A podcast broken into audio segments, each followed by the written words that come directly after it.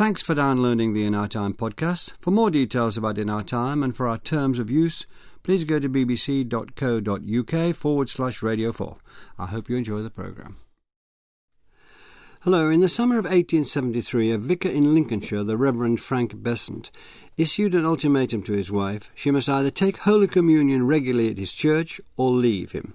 His wife, who had begun to doubt her Christian faith, later wrote, Hypocrisy or expulsion? I chose the latter. The woman's name was Annie Besant, and she went on to become one of the most prominent social reformers of the late 19th century. The causes she fought for included not only secularism and women's rights, but also freedom of speech, socialism, Irish Home Rule, and better conditions for workers. She spearheaded the celebrated strike by match girls at the Bryant and May factory in Bow, East London in 1888, and was put on trial for obscenity for daring to publish a pamphlet on birth control. About midway through life, she became a theosophist and moved to India establishing herself as a leading figure in the nationalist movement there and being appointed the first woman president of the Indian National Congress in 1917. With me to discuss the life and work of Annie Besant are Lawrence Goldman, Fellow in Modern History at St Peter's College, University of Oxford, David Stack, Reader in History at the University of Reading, and Yasmin Khan, Senior Lecturer in Politics and International Relations at Royal Holloway, University of London. Lawrence Goldman, Annie Besant was born Annie Wood in 1847 in London. Can you give us some idea of her family? Yes, uh, her parents, in fact, were Irish. Her father was William Wood. Her mother was uh, Ellen Morris. They'd met in Dublin and married there. They came over in 1845 to London at the time of the famine. And her father, in fact, was an underwriter uh, working in the city of London. Um, Wood, William Wood, was actually from a very notable family, and Annie had very notable relations. One of her uh, Wood relations had been the Lord Mayor of London, an MP, a successful merchant. Another of her relations William Page Wood uh, became Lord Chancellor in Gladstone's first administration as Baron Hatherley, a, notable liberal reforming Lord Chancellor.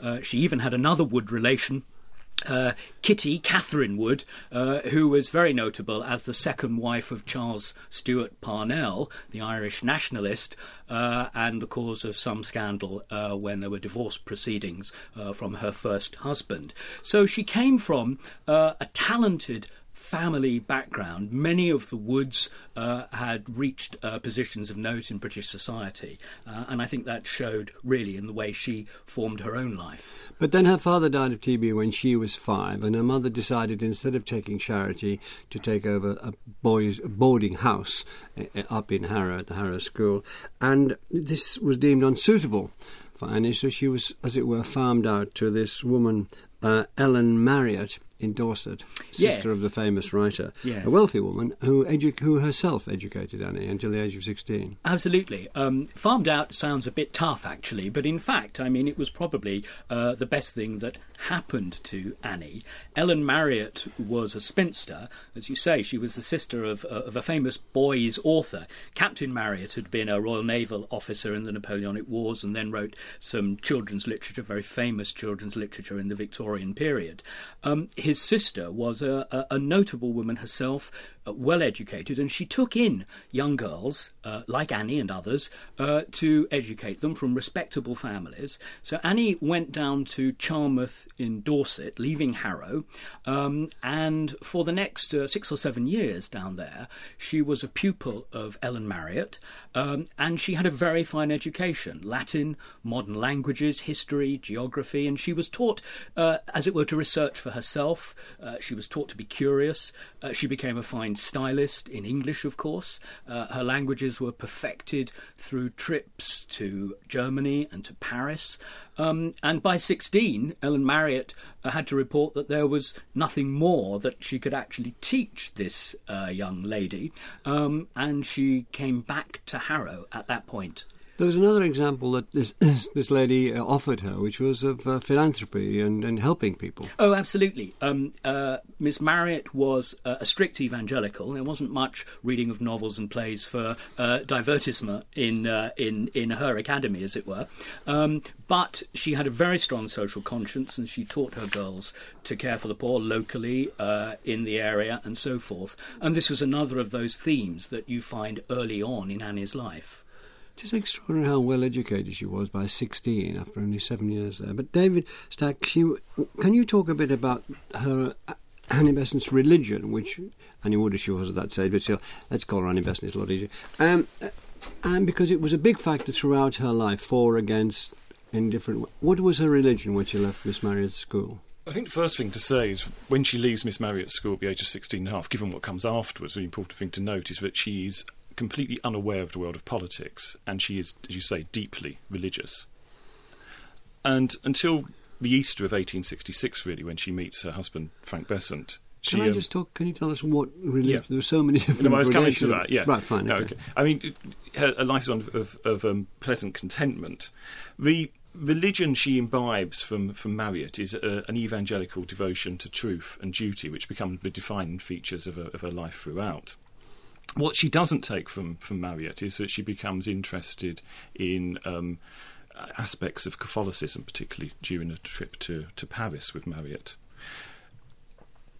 she is, as she puts it herself, made of the very stuff that fanatics are made of at this stage. she She's imbibed this evangelical notion. She put it herself in her autobiography. in her autobiography, Mm. yes, later on in her life. But by 1866, 1867, two things are happening in Besant's life. Firstly, she has the first uh, um, notions of doubt come upon her.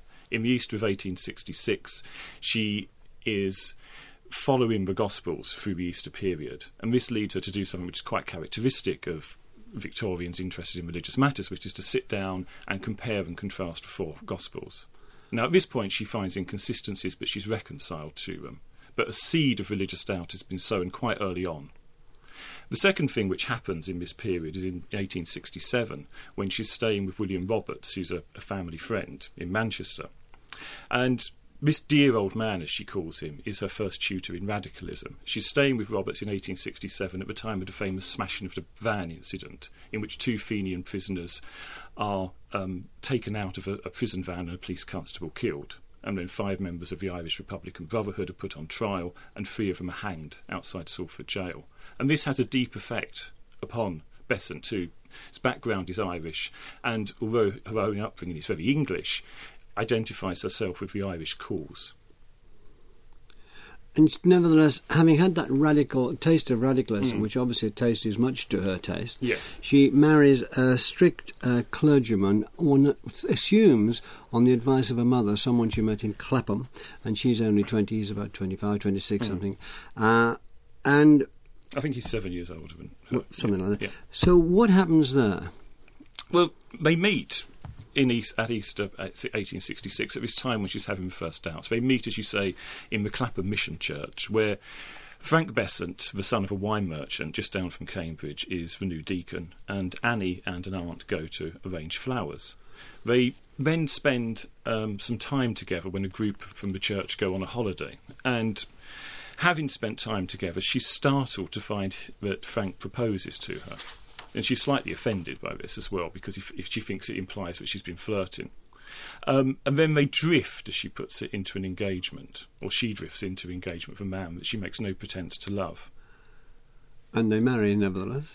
They marry, yes. And she, what, she- let, us Sorry. cut to the chase here because I've got a lot to talk about her life. They marry uh, and they have two children. She seems to be disillusioned with him from very early on. And then there's this case of principle he brings up. If she's, he goes to Lincolnshire, if she's going to stay with him, she has to take Holy Communion, and she refuses. That was quite must have been quite a thing. well, a case of principle, except a year later she does take Holy Communion with her mother when her mother's on her deathbed. But not for him. but not for him, no. What Annie says about the marriage is that they were unsuitable from the start. She says they were an ill matched pair and should never have been married. For a number of reasons. One, that he is very much of the master in his own house, in theory, and she has this sense of independence which she's learned from Marryat. He also treats her harshly, possibly violently, and she's never been treated harshly either by Miss Marryat or by her mother, and so she responds initially with incredulity and then with defiance. She also marries, it must be said, in perfect innocence, as she puts it, of the marriage relation. She says she knows no more about the marriage relation than if she'd been aged four rather than aged 20. And the other factor, as you say, uh, building on this, is this loss of faith which she experiences. Part of the reason that she ends up marrying Frank Besant is because of her deep religiosity, which leads her to identify her devotion, her sense of romance, her sub- sublimated sexuality, perhaps, is all concentrated on the figure of Christ. And as and as a later um, a later associate of hers puts it, uh, and she was unable to be bride of heaven, so she ended up being the bride of Frank Besant, and he was far from an adequate substitute. But she's already worried about Christ because she's met this chap Voysey, who mm. has said that Christ is not divine, there yeah. are no miracles, yeah. he is a spiritual yeah. man, and she takes that on board almost completely and writes her own pamphlet about it, saying these things. She does. I mean, there's a she she does in 1872. She writes a pamphlet questioning the divinity of Christ, but there's also a, a, personal incident involved in this as well. I mean, partly there's the breakdown of relations with Frank, but there's also the illness of her daughter Mabel in 1871, who suffers a severe bout of whooping cough, and it looks like she's on the point of death for a long time. And Annie comes out of this really questioning her religious commitment, questioning the notion of, of how you can reconcile evil in the universe with a good and loving God, and questioning notions of eternal damnation, atonement, revelation, your fundamental building blocks of Christianity. Another um, Yasmin Khan, she's met um, William Roberts, radical, and been influenced by him. She's encountered uh, Voysey and she's influenced by him. The next person, uh, after she's left her husband, she comes to London and with one of the children, the other he, he keeps the boy, she takes the girl. Um, she may, she meets Charles Bradlaugh, president of the National Secular Society. Uh, uh, and can you tell us a bit about him and why and how he influenced her? Charles Bradlaugh is enormously important to Annie Besant. He's perhaps the most important relationship that she has in, in her life. He's a mentor, a friend, an ally over the next 20 years until his, his death. She comes to London and she's in really rather a precarious situation now. She's she's left her husband, she's maintaining a household, her mother is sick and, and dying, and she's taking shelter in the British Museum reading room.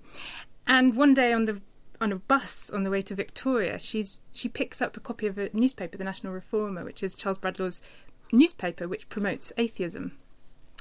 And she is struck by the by the newspaper, by what she reads, and she arranges a meeting with Bradlaugh. She goes and sees him, and he instantly recognises her talents as a speaker, as a publicist, and is the most influential person in, in turning Annie Besant away perhaps from the skepticism about religion to fully fledged atheism and free thought, which at the time is is very, very scandalous. Um, he is feared throughout throughout Britain to some extent, uh, and he's already famous for being the most prominent atheist in British society at that at that time. So by linking together with Bradlaugh, she has a whole new platform for disseminating ideas.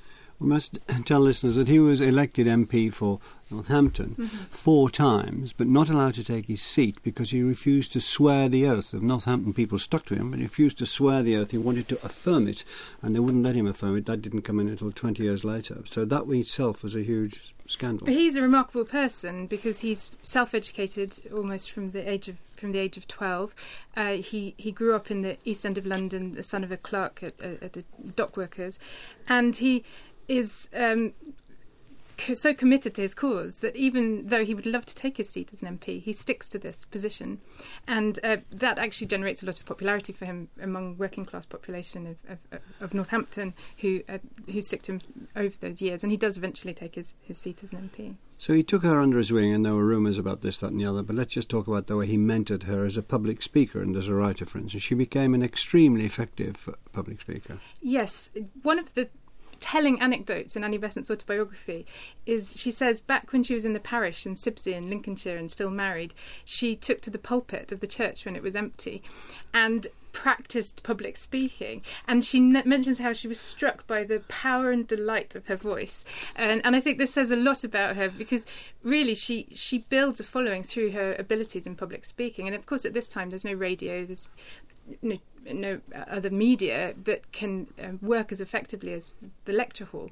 And lectures get notices, they get reviews. So she becomes a famous public speaker. Beatrice Webb says, for instance, that she has the voice of a beautiful soul, and she's able to convey uh, her cause very effectively. And Bradlaugh mentors her in that as well. What cause? What is she speaking about?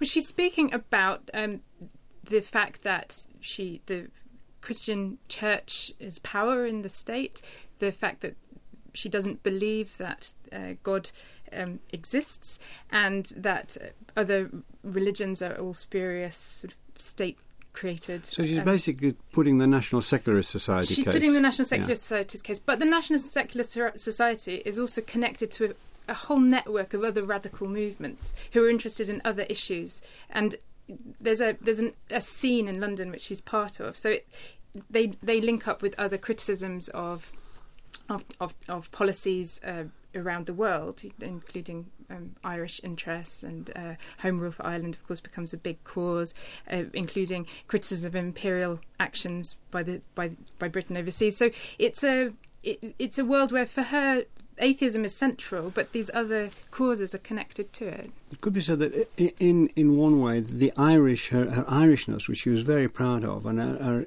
interest in uh, convictions about Irish politics was was part of the making of her as well.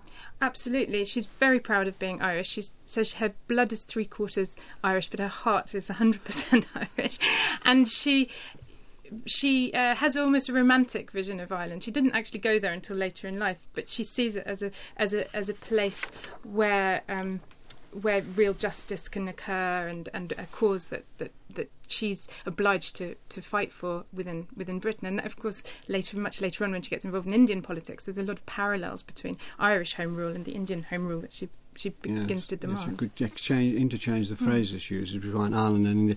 Ron has been referred to, although she's in the National Secular Society, there are a lot of these organisations um, interconnect with their cousinships and brotherhoods, as it were, with other societies. Can you give us some idea of the, the way this this reforming movements were going in the last third of the 19th century? Yes, well, in the 1870s, when she comes to London and makes contact with secularists and atheists, um, one needs to note that these are not yet socialists. She will become later on in the 1880s a socialist herself and associate with socialists. But these tend to be radical individualists, uh, often radical liberals in their politics, um, concerned about matters of church and state, often rather more than they're concerned about social equity, uh, class struggle, and so forth. That's to be, if you like, a later phase in her career. To understand uh, uh, secularism, you have to understand a kind of spectrum, really. There are people who are just beginning to doubt uh, Christian revelation, they're beginning to doubt aspects of Christian orthodoxy, like, for example, the Reverend Charles Voysey, who's one of her first contacts in London, who's been deprived of his parish because uh, he simply doesn't believe any, any longer in central Christian doctrine. Um, but there's also at the other end of the spectrum, people like Bradlaugh and even more militant figures who are militant atheists and materialists who reject the whole idea of a deity and a spiritual world. And um, she, as it were, comes to rest at several different points. She knows many of the key figures in London, uh, but it's not. Such as? Uh, well, for example, she meets uh, Moncure Daniel Conway, uh, a notable American who comes to Britain during the Civil War. He's a minister in Virginia. He comes to uh, London. Uh, he becomes the um, uh, voice, really, of the South Place Chapel and the founder of the South Place Ethical Societies. And ethical societies spring up over London and in other places as well, where people who we might call vaguely humanist come together. Uh, and what they're doing, if you like, is transferring their allegiance from God to man. Often these are people very interested in social reform.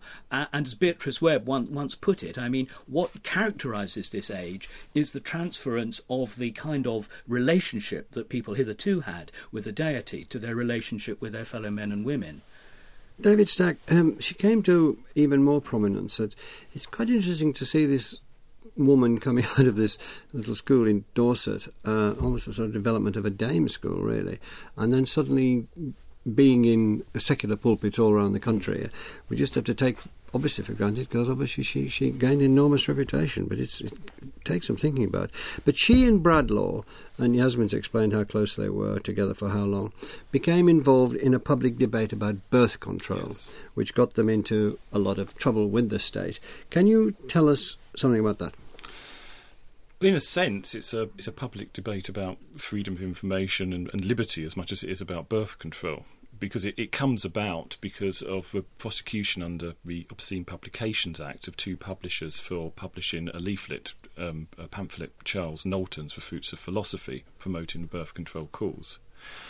Birth control propaganda had continued more or less unchallenged for around 50 years up until the mid 1870s. The first attempts at birth control propaganda in Britain occurred in the 1820s. Firstly, when you say birth control propaganda, you mean propaganda to, for birth control? propaganda for birth That's control, yes. Yeah, the whole, the whole debate about population changes its nature at the end of the 18th century when Thomas Robert Malthus writes his essay on the principle of population. And from that moment on, the notion that there might be a need to restrain population growth takes off. Malthus himself stops at the notion of moral restraint, the idea that people marry late and are strictly moral up until the point at which they marry, but others are not so shy. And so in the 1820s, a number of radicals, such as Francis Place, the radical tailor of Charing Cross, and more pertinently for us, I think, Richard Carlile, begin to put out pamphlets arguing the case for birth control.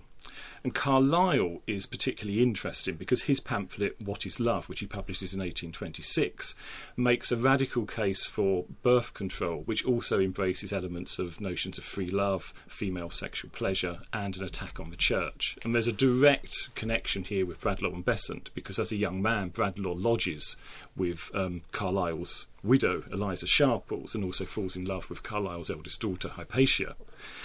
And Bradlaugh is interested in birth control thereafter. In 1861, he attempts to found a Malthusian League, but it's very difficult to, to drum up any interest Can we go point. back to Bradlaugh and Besant Yeah. then, what they did? So, what happens is in the winter of 1876 1877, two publishers, firstly Henry Cook in Bristol, and Wren, the publisher of most of Bradlaugh's publications, um, in, in London are charged under the Obscene Publications Act with publishing Charles Knowlton's Fruits of Philosophy, another one of these pamphlets advocating birth control. And this is the first time that the state have used the law to try to limit um, the spread of knowledge about birth control. And so where do Bradlaugh and Besant come into it? Well, at this point, when Charles Watts, their publisher, pleads guilty, um, Cook has been sentenced to two years hard labour. Yeah. So when their publisher p- pleads guilty, they think at this point where they want this kind of information to circulate, and that this is really an attack on the secular movement. So what Bradlaugh and Besant do is they form the Freethought Publishing Company, print another copy of Charles Knowlton's pamphlet, march down to the chief clerk at the Guildhall, put it in front of him, and say, "This is what we're going to publish. Please arrest us."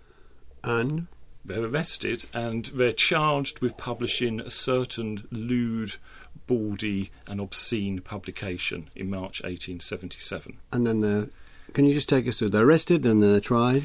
They're tried in June 1877, and one thing that's worth saying is that in the interim, sales of Charles Knowlton's Fruits of Philosophy take off. Uh, It's, it's estimated by one historian, and figures are very difficult, to, of course, to estimate, but it's estimated by one historian that 125,000 copies of this pamphlet So what happens sold. when they're arrest- after they're arrested and tried? Then what? They're arrested, they're tried. The trial itself, which lasts four days, is a major public event. It throws up problems of propriety. The Times reports this as the Queen versus Bradlaugh and another, because they don't want to put Besant's name in as a woman. Besant and Bradlaugh defend themselves. Bradlaugh's case is based around the notion of liberty and freedom of information. Besant's case is based around poverty and the need to end poverty through restricting the number of births. As I understand it, the, the, the, the, the court finds against them, but they don't go to prison. the verdict which the jury b- brings in is never, not simply a, a guilty or not guilty. It's, it, they find that the publication is indecent and obscene under the terms of the Act, but they say that Bradlaugh and Besant have no impure motives. The judge interprets this as a guilty verdict. Can I go to you then, Yasmin? What um, can you? What effect did this have on Annie Besant in her life and in her views? Given that this was, as, as uh, David said, this was a real push to the forefront of of the news, the national news. She was she was the national news for a while, with with Bradlaugh, of course. Personally, at first, there's a sense of elation because they have managed to put this on the front page of the newspapers. They haven't gone to prison, as many of their friends warned. She was warned off this by many, many people who were otherwise sympathetic to her because they said, "Look, you're you're going to put your name in such disrepute. Uh, you're you're going to be a woman, uh, a, a marked woman." But she she manages to pull it off. She defends herself extremely well in the court case and is um, articulates all her reasons for being in favour of birth control. So all those ways, it's a success. However, personally for her afterwards, um, there's a there's a tragedy because up until this point, her young daughter Mabel has been living with her. Child custody arrangements in the case of separation had been altered slightly um, by this time, and a, and a woman could could take custody of a, of a young child. But Frank Sibsey, sitting up in uh, Frank Frank, her husband Besant, sitting up in Sibsey, the parish in Lincolnshire, is not pleased to have his name being brought into disrepute in this way, in, and, and Annie Besant all over the newspapers, and he sees this as his time to take some revenge for the uh, for the shame that she's brought upon him, and she he goes about trying to take back custody of, of, of Mabel, the young daughter who's who's only seven years old, and he's successful in in that. Um, he wins his case on the grounds that Annie Besant has been removing Mabel from religious education at school. Um, and uh, on the grounds that she's giving the, the young girl atheistic uh, treatment and, and after that she's she's removed and Annie Besant doesn't live with her child again until she's 17 years old and in the interim Mabel is sent to a boarding school and back to the to the parish and has a rather miserable uh, childhood. So it personally that sends Besant into what could now be described as a nervous breakdown. She's she's thoroughly depressed, and so it's a very mixed outcome from the Knowlton trial. But one thing, Lawrence Goldman, is that she moves uh, into increasingly drawn into socialism, mm. which at that time was not in certain areas all that far removed from religion. Mm. Uh, I mean, a little later, Keir Hardie said, I learned more from Jesus of Nazareth than from yeah. any socialist writings and so on. Mm. So she's still holding on to that because it's important when it comes to theosophy. She's not letting it, but she's moving into socialism.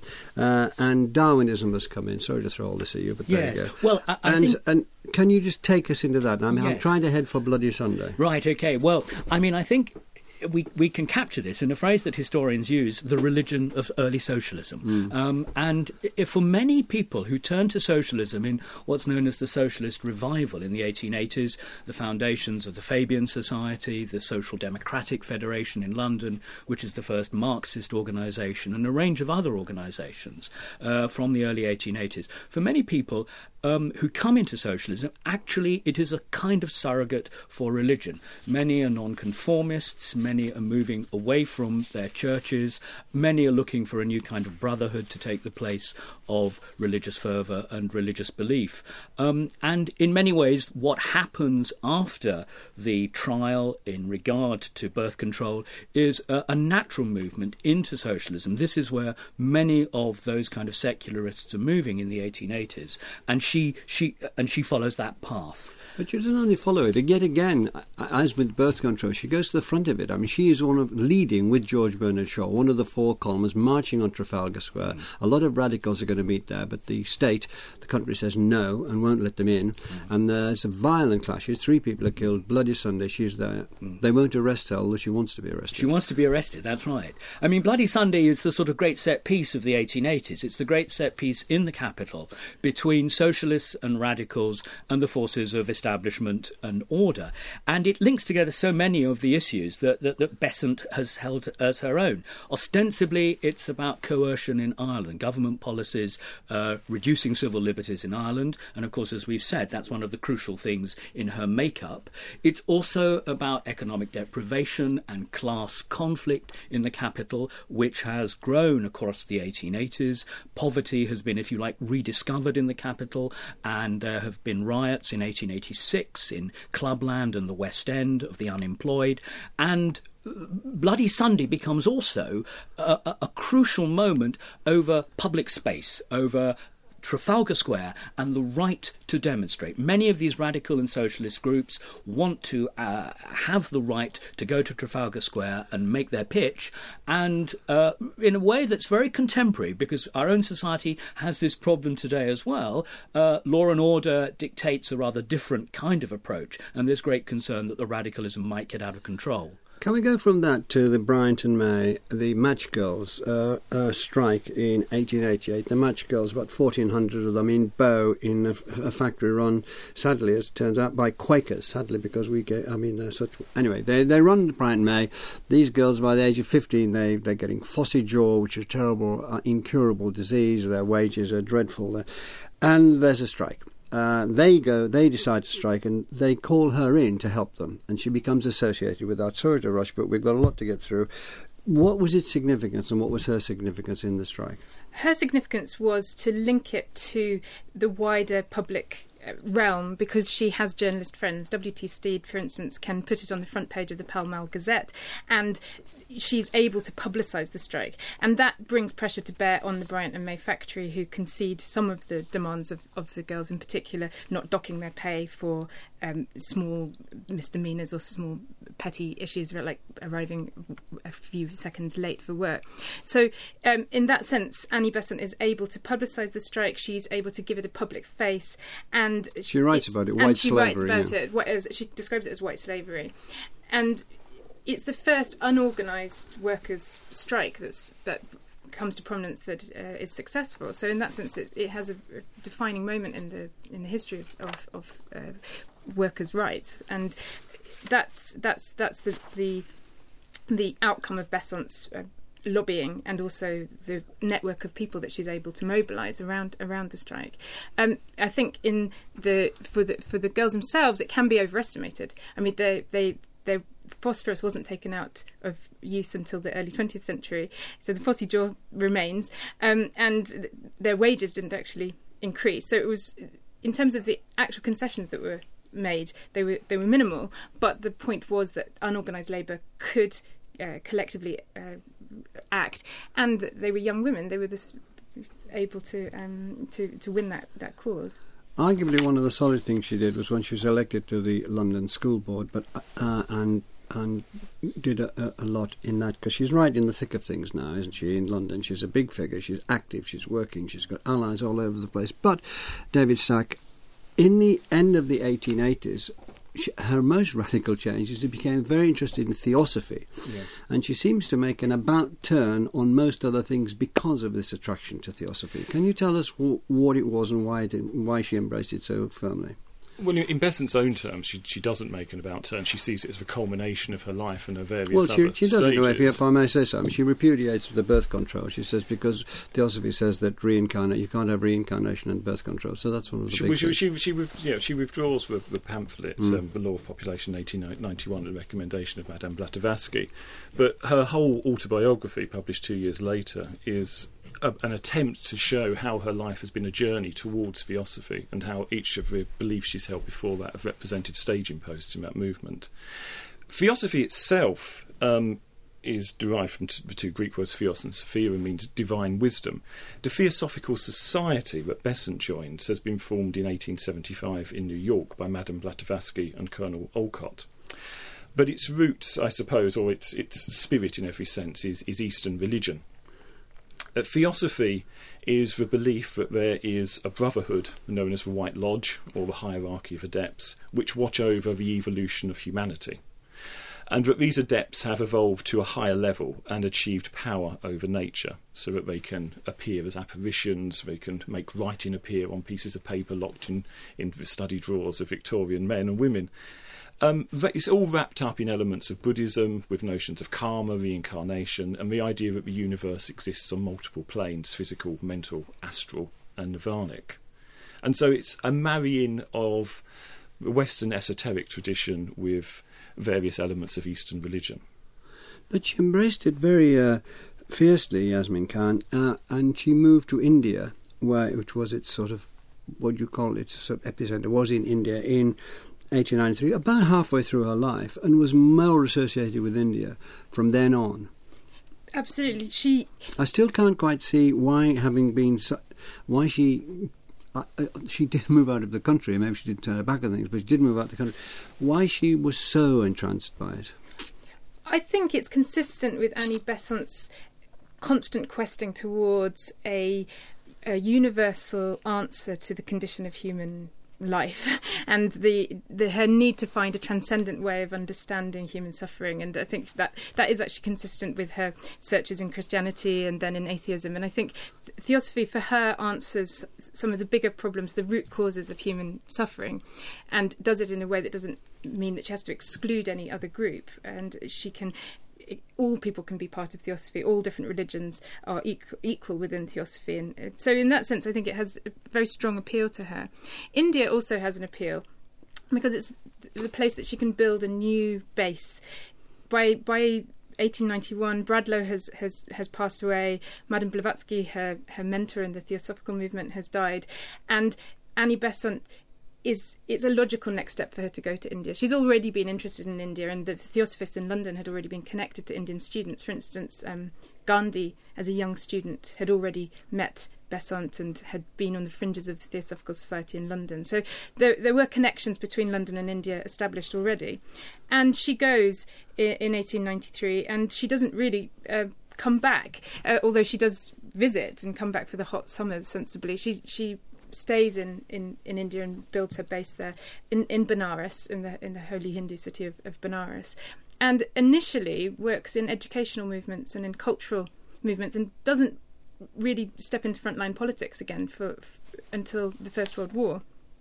Um, but in that educational movements, what she's concerned with doing is revitalizing um, Hinduism and in championing cultural causes. So she sets up a school in Benares, uh, which is about reviving Sanskrit education. She learns Sanskrit and she uh, carries out translations, and it, it, it's involved in cultural and educational activities. In that sense, of course, David Stack was right, and I was wrong to, to, to go too far in that. That she did, she was doing with that school in Benares what she'd been doing in London with the London School Board was to get children into into school, and she was doing in India what she'd done from near the beginning of her life, she saw India as another island and uh, worked for Indian independence. And in the, even in the First World War, you know, she was um, uh, England's need is India's opportunity. Mm-hmm. Go against them, and was uh, imprisoned, interred for a while there. So she took her political views to India. Um, can you just tell us a bit more about India, Lawrence? Well. Um, there, you know, there are a group of theosophists who come together. She's not alone in any way, um, and they've come from different places Australia, uh, America. Um, they form a kind of a base, uh, an estate that they take at Adyar outside Madras, and that becomes the theosophists' kind of um, a kind of heartland there.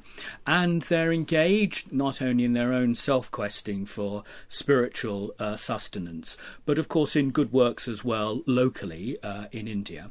And then uh, comes a, a, sort of crucial moment in Besant's life when um, a, a, young boy uh, is, uh, as it were, located um, and is it's decided almost by the movement uh, that this boy, who's nine years old when he's he's he's first kind of uh, discovered and found, um, this boy whose name is Jiddu Krishnamurti, uh, he will be the world teacher. He will spread the message of the Theosophists. He will go out uh, almost prophet-like um, and be one of the great figures, as it were, uh, to link together all the cultures in peace and harmony. And Krishnamurti becomes um, uh, uh, central to her. She becomes his legal guardian. She becomes the legal guardian to him and his brother. Uh, she comes back to England with him and she tries to educate him uh, in a Western way. He goes to Paris, he learns French. He's, as it were, set up to be the great prophet of, of the movement. But apart from that, and that doesn't end well because he declines to be the great prophet. Yeah, indeed. Rather later. Um, um, David Stack, she got, gets involved in politics. She goes around, as I understand, making great speeches, and she ends up uh, as the first woman president of the uh, Indian National Congress. So she's out there in the field, uh, working away there. Can you give us some uh, colouring to that? Um, I think probably Lawrence is in a better Well, I'm going to... to... turn to Yasmin, the Indian historian. As long as, you don't, as long as you don't keep passing it around the table. as long well, as the parcel doesn't reach me, that's fine. Think it, Annie Besant, it's fair to say, during the First World War, becomes one of the most prominent in, uh, Indian independence leaders or Indian Home Rule League leaders, and uh, for a time uh, is is at the forefront of campaigns for home rule from Indian uh, from from imperial control in India. She sets up uh, home rule leagues. And what's interesting, she uses lots of the techniques that she's used in Victorian London and applies them in India. So you have these speaker tours, the lecture tours, the pamphleteering, the journalism, and um, the reading groups. And she um, mobilizes a lot of educated, young, um, often Brahmin men, boys, to uh, come into this home rule movement which is uh, takes the government somewhat by surprise. The government in India is in a vulnerable position in the First World War. They're sending soldiers across to Gallipoli and into the into uh, the Western Front, and um, this mass movement is peaceful, and they don't quite know what to do with it because it's constitutional. And so she is very cleverly positioning herself as a as a as a mass political leader in India, and and takes up that mantle and is elected president of the Indian National Congress in 1917. Um, the, the which is which is a, a, the high point in her Indian political career and really opens the door for Gandhi to come along a couple of years later and and um, take take forward that, that movement. So she's she's a pivotal person in in the um, transformation of the Indian National Congress from a gentleman's club to a mass movement that involves um, ordinary Indians on the street, if you like. Briskly, I'm afraid, uh, uh, what what how would you place her? What influence did she have, David Stack? Um, she wasn't an, she wasn't a particularly original intellectual in her writings. She was dutiful, committed, and fanatical about the various causes she embraced. She's also, I think, we need to remember, ineffably Victorian, particularly in her religiosity, and I'd include in her religiosity her atheism. It's very tempting to go for psychological explanations of Besant to say that there was this martyrdom complex, this desire to, to follow charismatic leaders, usually male, who she met over time. But I think we ought to understand her within the context of Victorian society. In her autobiography, she talks about her life being an average one, which on one level is absurd. But equally, the causes she becomes involved with secularism, the crisis of faith, birth control, socialism, and spiritualism these are some of the defining intellectual movements of the late 19th century. And mm. so we can use her as a means to understand that period, I think. And then there's India. Thank you very much, David Stack, Lawrence Goldman, and Yasmin Khan. Next week we're talking about Al Kindi in 9th century Baghdad, known as the philosopher of the Arabs. Thanks for listening. If you've enjoyed this BBC podcast, why not try others, such as The Forum, the discussion programme about global ideas. To find out more, visit bbcworldservice.com slash forum.